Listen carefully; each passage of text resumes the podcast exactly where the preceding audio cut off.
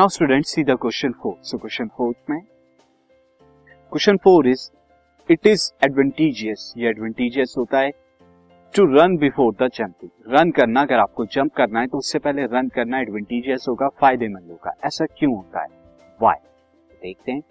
Now student by running before the jump, अगर आप run करते हैं बिफोर द जंपिंग यानी अगर आपको कूदना है और उससे पहले अगर आप भागेंगे सो so उससे क्या फायदा होगा, वन कैन जंप मोर, वो क्या होगा ज्यादा दूर तक जंप कर पाएगा. इसीलिए जो लॉन्ग जंपर होते हैं तो वो क्या करते हैं, पहले रन करते हैं और देन उसके बाद जंप करते हैं. So because by running some distance, अगर हम कुछ डिस्टेंस रन करेंगे one body comes in motion, तो बॉडी क्या होगी, मोशन के अंदर आ जाएगी. बॉडी जो है मोशन के अंदर आ जाती है and that helps in jumping for the long distance, और ये क्या करेगा लॉन्ग डिस्टेंस जंप करने में हेल्प करेगा.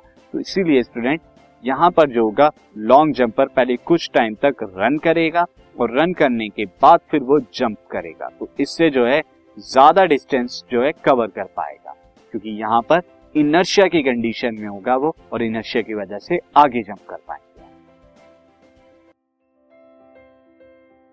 This podcast is brought to you by Hubhopper and Shiksha अभियान.